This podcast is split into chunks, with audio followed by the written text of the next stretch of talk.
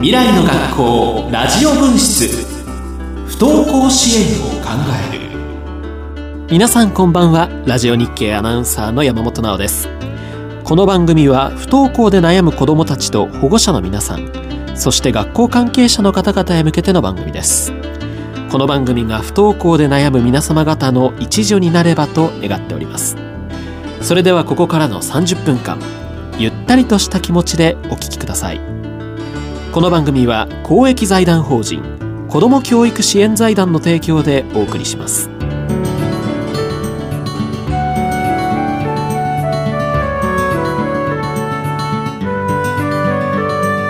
未来の学校ラジオ分室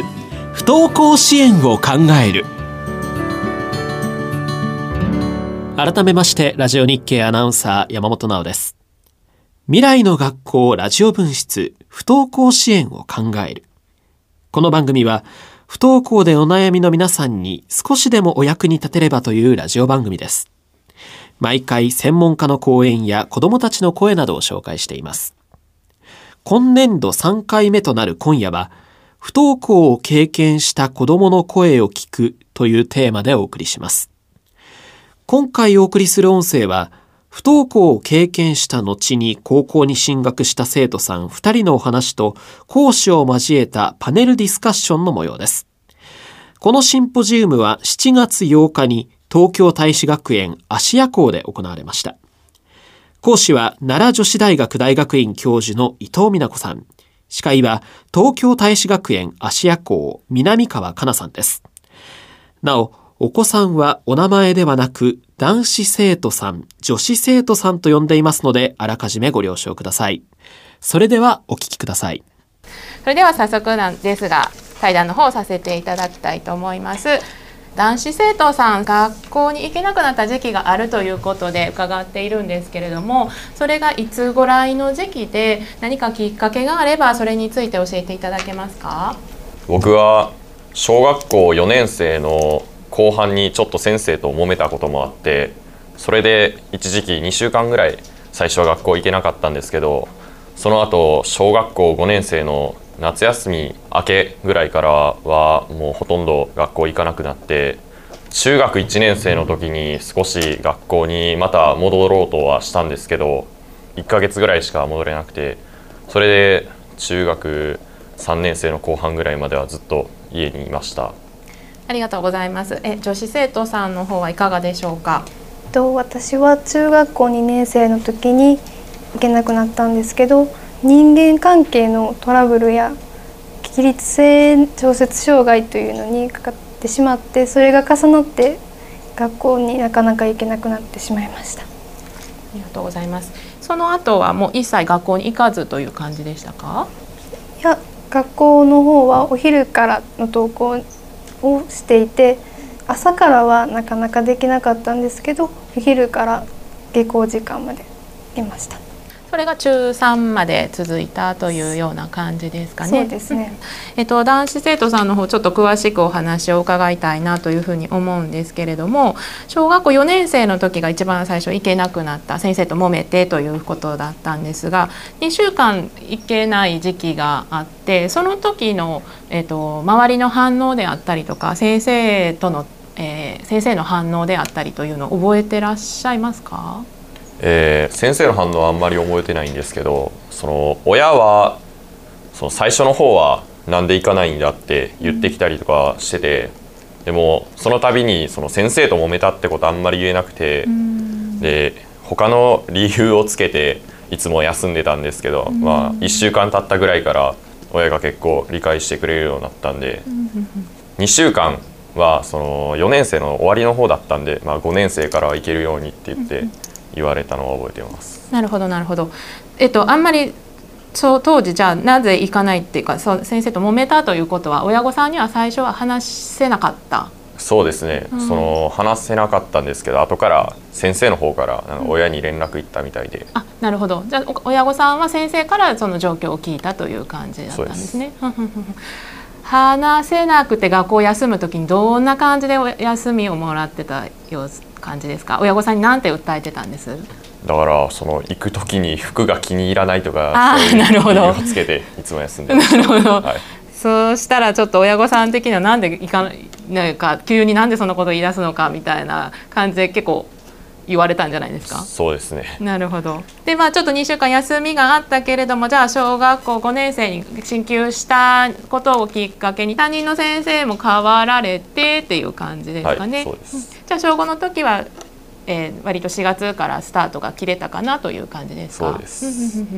えっ、とでその後夏休み明けからもまた少し行きにくくなってということなんですがそれは何かきっかけのようなものがあったんですか、そのもともと学校が好きじゃなかったんで、うん。そのどうやって行かない理由をつけようかっていうのを考えてたんですけどその時にちょうど夏休みの宿題が全然終わってなくて、うん。その行きたくないなって思ってた時に、その病気にかかってなるほど何日か休まないといけない時があってでそこからずるずると引きずってずっと休んでました。それは保護者の方にはお伝えられたんですか？が、えー、と学校に行けない理由については。そうですね。その病気にかかった前にその夏休みの宿題終わらなくて行きたくないってずっとこう寝てたんで、なるほど、はい。そそのはその時の反応は？えーまあそら怒られました。そ うですよね。その後もじゃあ、えっともう夏休み明けからもうパぱったりとっていう感じですかね学校には行かなかったって感じですか？1ヶ月おきぐらいにその行こうとはするんですけどそのやっぱりその一歩が出なくて次の休み明けからは行こう行こうって言ってたんですけどそこからまあほとんど行かなくなりました。1ヶ月おきにそれはもうななんか波のようにこう学校に行かないといけないなっていう時期が来るような感じですかね？そうですね。その冬休みとかも近かったんで、その冬休み明けからは行こうとか思ってても行けなくて、そこから春休み来年の春休み明けにも行こうかなって思ってたんですけど無理でした、はいはいはいはい。何度もこう何回かこう挑戦をしようというふうには思っていたけれどなかなかできなかったっていう感じですかね。休みの間っていうのはどんなふうに過ごしてましたか？えー運動が好きだったんでずっとお友達と公園で遊んでました、えー、と公園で遊ぶというのは平日とかに、えー、みんなが学校終わった後に遊ぶっていうような感じですか？はいそうです。えー、と女子生徒さんの方はいかがでしょう？学校が中2の時に人間関係のトラブルと起立性があってと診断を受けてというところがだったんですが、えー学校に行けなくなった時のお周りの親御さんの反応であったり先生の反応っていうのは覚えてらっしゃいますか？何があったのかなっていうのをすごい聞き出そうっていうふうにしてくれてましたね。うん。こそれには答えられた？言ったのは言ったんですけどなかなかやっぱり理解がしてくれなかった部分があって、それでもいいいいやってなっちゃって、あまり話さなくなってしまいましたね。えっ、とそれはごめんなさい。親御さんの方です理解してもらえなかったというのは。いや親はまだ理解はすごくあった方なんですけど、先生の方がやっぱり汲み取れなかった部分があったみたいで、うん。なるほど。どういうことを理解してもらえたらよかったなという感じですか？今思い返してみると。そこにそのトラブルが関わってきちゃうんですけどその同じクラスの子とちょっとトラブルになってしまってその子のことをあんまりちゃんと見れてなかったから、そのそんなことする子じゃないみたいな感じでああなるほど先生が女子生徒さんではなくその同じクラスのトラブルのあった子のどっちかというと味方のような感じになってしまってちょっと自分のことを理解してくれてないなという感じがすね。なるほど。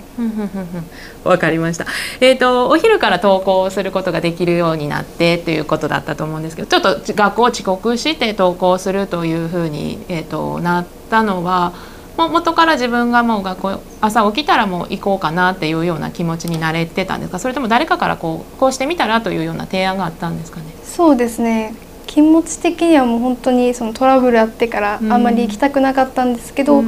ぱり出席しないとなっていうのがあって親からも出席は大事って言われたんでまあ本当に気持ちの面でもとか時間割がまだ入れそうだなっていう時に頑張っていくようにしています。うんなるほどなるほど。自分の中でもここなら出れそうかなというのを見たりとかっていうことで調整をしながらという感じだったんですね。なるほど男子生徒さんちょっと話を戻したいなと思うんですけれども、えーとまあ、運動が好きで、まあ、放課後に友達と遊んだりということは小学校の間はしていたということだったんですがその、えー、と小5の夏休み明けから行きにくくなって小6も全全然全くっていう感じか登校に関しては。まあちょくちょくなんか大事なその話をする時そのクラスの集まりがあったりとか、そういう時はたまに行ってたんですけど、まあそんなに頻度は高くなかったです。それはどどう自分で行こうと思えた？そうですね。まあそろそろ行かないとまずいかなって思っててまあ1日は行くんですけど2日目からはなかなかでした。うん、うん、なるほどなるほど。結構周りのお友達とかが多分ね放課後遊んでたりとかすると「来いよお前学校来いよ」みたいな声かけがあったりとか先生も「明日もおいでや」みたいな話があったりしたんじゃないかなと予想するんですがその辺はありましたまあ最初の方は友達からとかも結構こうなんで来うへんねんとか言われて「来いよ」とか言われたんですけどまあ小6あたりからはそんなにになりましたもう。そうなんやそう言われることに関してはどういうふうに当時感じてらっしゃいました？友達が誘ってくれたり先生が誘ってくれるっていうことに関しては。なんで来ないねんっていう質問に対しては、うん、その、うん、あんまり好きじゃなくて、うん、その行く理由行かない理由っていうのもその自分で怪しかったんで結構、でだからそういう時はそのはぐらかしてたんですけど先生からはそんなに、そのなんで来ないねんという質問はなかったんですけど、そのはよ来いよみたいなのはあったです、うん、はよ来いよって言われることに関しては当時はどう思ってました行ける時になったら行きますっていつも答えてました。なるほど。自分でそうやって答えてたんですね、はい、なるほど。伊藤先生これもよく聞くことかなと思うんですけど、こんな言葉がけの方がみたいなのとかなんかもしあれば。とさっきねあの言っていただいたようにあの恋恋っていうねあのプレッシャーかけすぎるとあのやっぱりしんどい。それはあのうんあの待ってくれてるとかあの呼んでくれるっていうのは決してまああのなていうのかな全部が悪いわけじゃないんですけどあのそう言われてもいけないっていう気持ちがあった時にあの誘ってくれるのがすごいプレッシャーになったりとか行きますと言ったものの行けなかった自分がいた時にあやっぱり自分は約束守れなかったっていうふうにますます落ち込んだりとかね、うん、あのいろんな気持ちがあるのであの来るっていうことではなくあの行ける時でいいからっていうような感じでね待ってないわけじゃない。待ってるんだよっていう気持ちを伝えながらでもあの来ないとダメだっていうそういう強いあのプレッシャーにならないような言葉があの選べるとあのいいのかなと思ってはい聞いてました。いかがでしたでしょうか？続けてシンポジウムの後半部分をお送りします。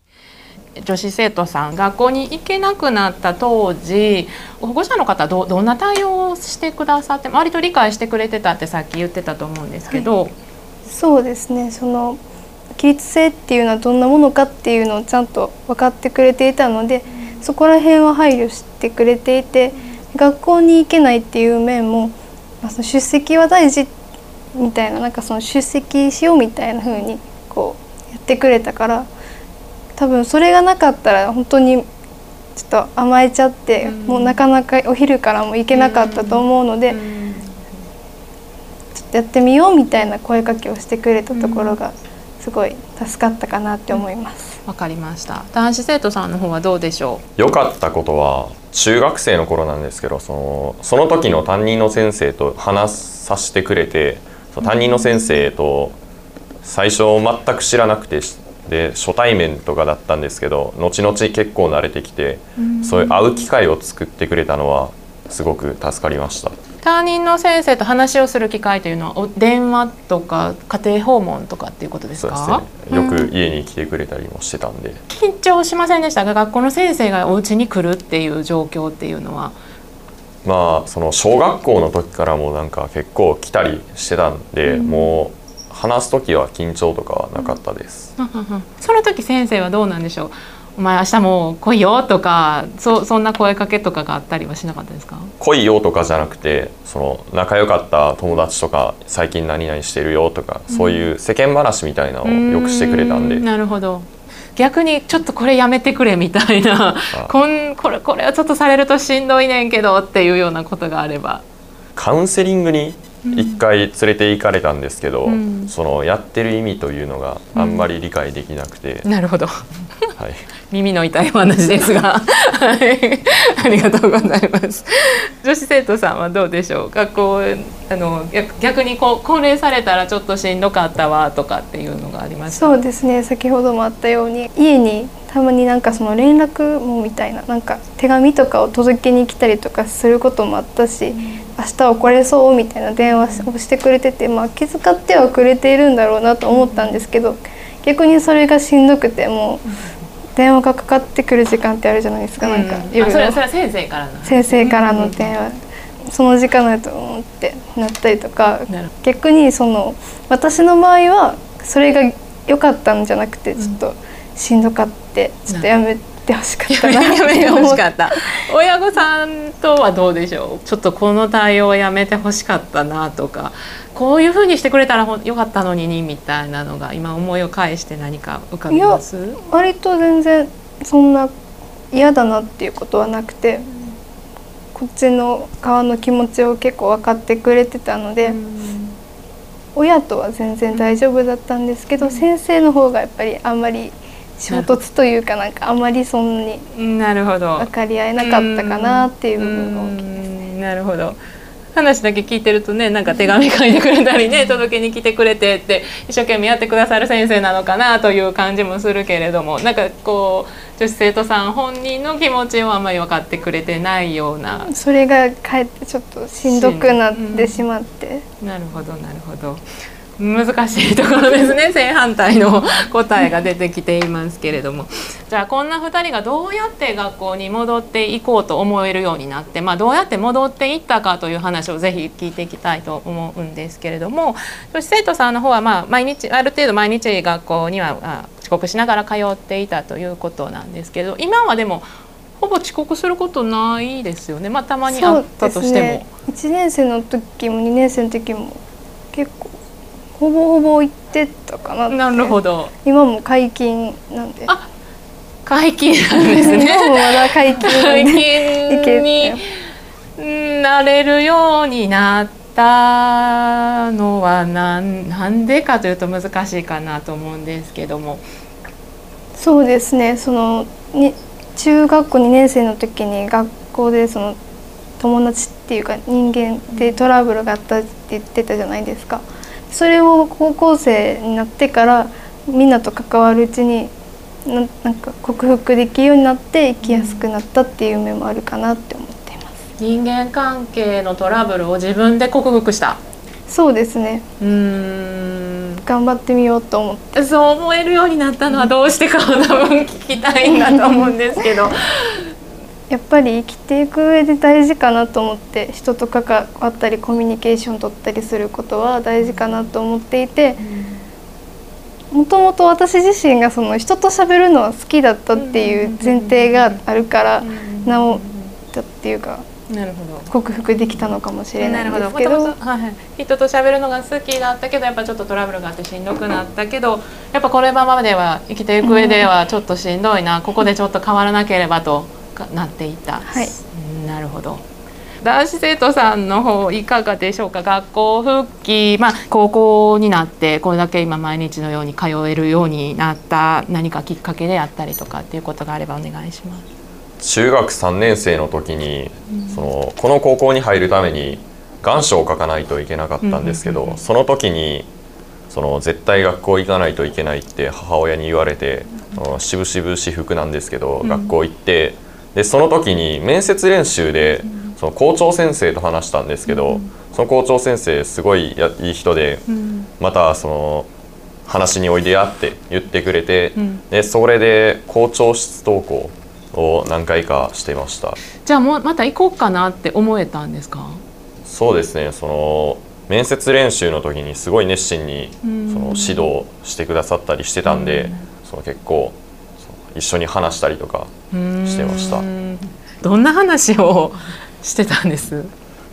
姉が校長先生の娘さんとなんか同い年だったみたいでそれで結構その共通する部分みたいなのがあってその家での居心地が悪いとかなんとかそういう話を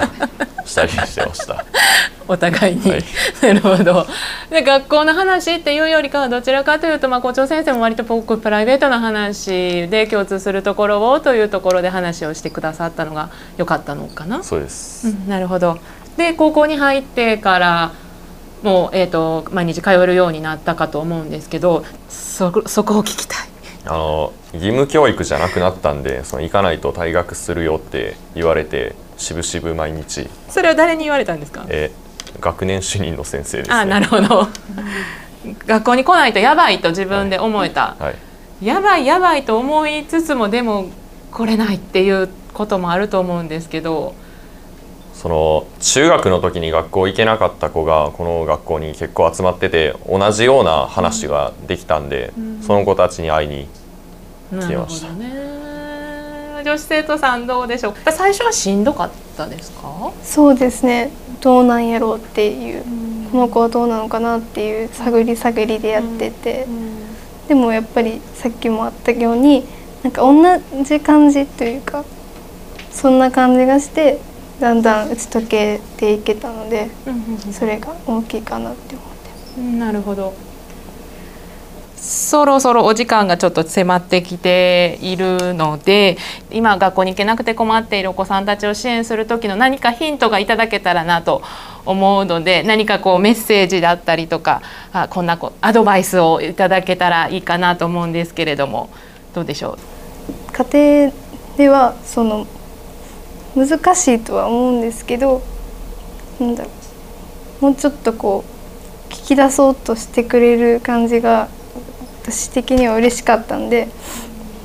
なんで行かへんねんみたいな、そういうのよりななんか聞き出そうとしてくれたからそれは触れられたくない部分もあったけど、聞き出そうとしてくれたのがすごく嬉しかったからそこが良かったですね。なるほど。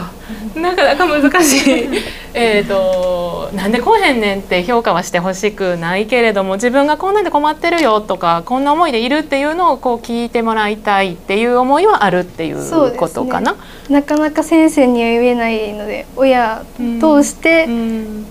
先生に言える状況ができるじゃないですか、なるほど。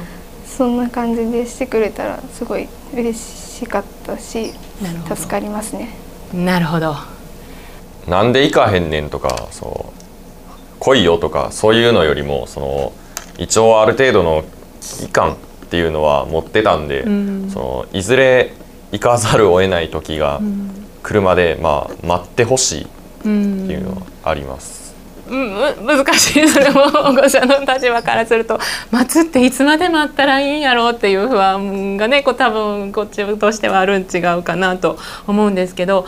待ってもう一回じゃあ学校に戻ろうとかこう思う時に何かこうサインを出したりとかしてくれるんですかね？自分の場合は本当に気まぐれで、今日行こうかなって、うん。調子が良かったら行こうかなって思ってたりしてたんで、なるほど。そのタイミングを狙って。はい、わかりました。ありがとうございます。なかなか難しい。そのサインを読み取るのも難しいところではあるかなと思うんですが、えっ、と頑張って話をしてくれた二人に大きな拍手をいただければと思います。ありがとうございました。いかがでしたでしょうか？男子生徒さんがお話になっていましたが、いけない理由は本当に言えない、口にできない方、私も含めて多かったんじゃないかなと思います。そこを聞かずにすぐ気持ちを切り替えたご両親、本当に素晴らしい方だなというふうに思います。以上先日行われました東京大使学園芦屋校でのシンポジウムの模様をお聞きいただきました。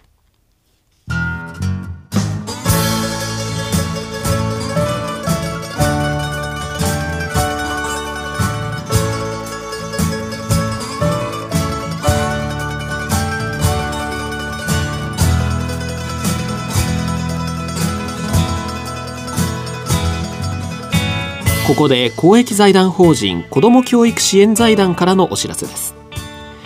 東京大使学園各校では学校復帰や高校進学といった目標に向かってチャレンジする小中学生を支援する大学生大学院生のボランティアを募集しています。一緒に勉強したり話し相手になったり行事に参加したり大学生ボランティアは小中学生の伴走者であり将来のモデルでもあります。ぜひ一緒に子どもたちの支援をしませんか？ご関心のある方は東京大使学園各校にお問い合わせください。なお8月11日から20日は夏休みのため閉室しています。行事により各校の閉室期間は異なります。お問い合わせの前にホームページをご覧ください。また8月8日火曜日に埼玉県埼玉市内で高浜正信さんを講師に教員を対象とした子どもの生きる力考える力をどのように育むことができるかを考える講演会を行います。参加ご希望の方は番組ホームページをご覧ください。もう一つ子ども教育支援財団が主催する第9回環境教育ポスターコンクールのお知らせです。夏休みの宿題としてポスター作りに取り組むお子さんが多いことを受けて東京都内2カ所で環境教育ポスターコンクール受賞作品展を開催中です。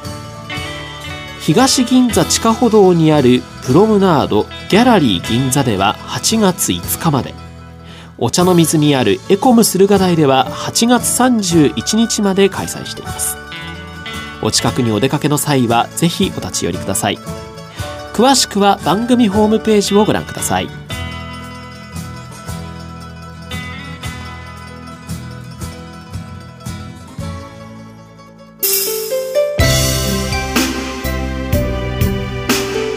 未来の学校ラジオ分室。不登校支援を考える。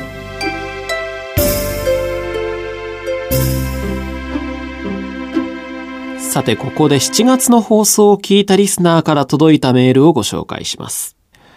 6月に入ってから不登校気味の中1の男の子を持つ父親です。環境の変化に馴染めず思春期突入も相まって本人もどうしてよいかわからないようです。このまま引きこもりになってしまったらどうしようかと心配しています。父親としての態度子供との向き合い方ちょっとしたヒントなどがあればアドバイスください。ありがとうございます。東京大使学園の職員の皆さんからアドバイスをいただきました。夏休みに入りお子さんはどのような様子でしょうか？学校に行けたり行けなかったりする時期は引きこもる前の段階です。できれば学校にも相談されてお子さんを見守る協力体制が取れると良いですね。夏休みはどのお子さんも学校に行かなくて良い期間です。学校に行けないことばかりを考えずにご家族で一緒にテレビを見たり笑ったり楽しんだりする時間を持ち互いに話をしやすい雰囲気を作ってみてはどうでしょうか。ということです。いかがでしょうか。何かヒントになることがあれば幸いです。番組では不登校で悩んでいるという方からのお悩みご意見ご要望などを受け付けております。応募は番組ホームページにあるメール投稿フォームからお願いします。次回の未来の学校ラジオ分室は来月9月5日火曜日のこの時間にお送りします。次回は夏休み明けの子どもの気持ち保護者の悩み先生の気持ちというテーマで奈良女子大学大学院教授の伊藤美奈子さんにお話しいただきますここまでの番組進行はラジオ日経アナウンサー山本直でしたこの番組は公益財団法人子ども教育支援財団の提供でお送りしました。